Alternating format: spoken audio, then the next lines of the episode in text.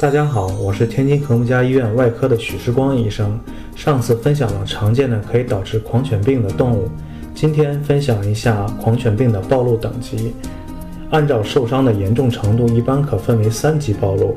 一级暴露是指接触喂养动物或者是完好的皮肤被舔，针对这种情况，一般无需要特殊处理。二级暴露是指暴露的皮肤被轻咬或者是轻微抓伤、擦伤，并没有出血。